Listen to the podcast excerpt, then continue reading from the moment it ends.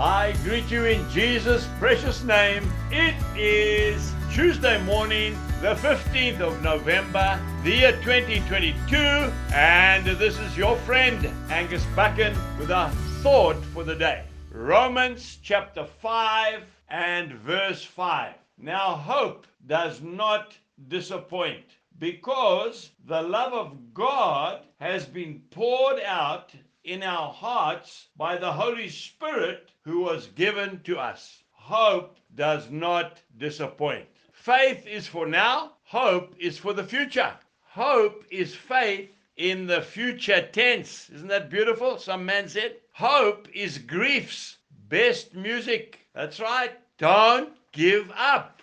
People who have hope are people who have patience. I think John Calvin said that. They are prepared to wait for their miracle. People who lose hope become very impatient, very erratic, and they do things in desperation and then normally mess it up completely. Many years ago, I went to Underburg.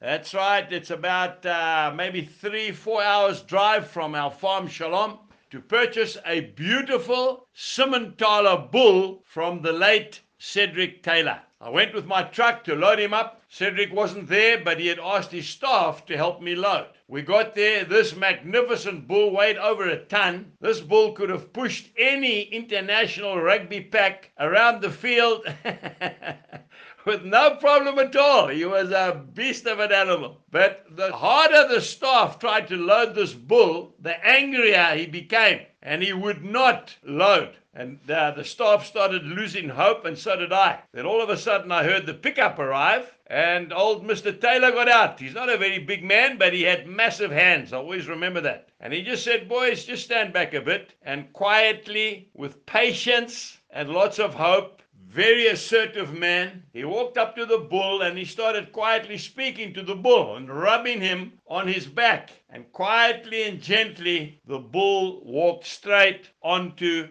the back of the truck. We closed the tailgate and we drove home. Be patient. Do not lose hope. Trust in Jesus and He will do it for you. Have a wonderful day. Jesus bless you, and goodbye.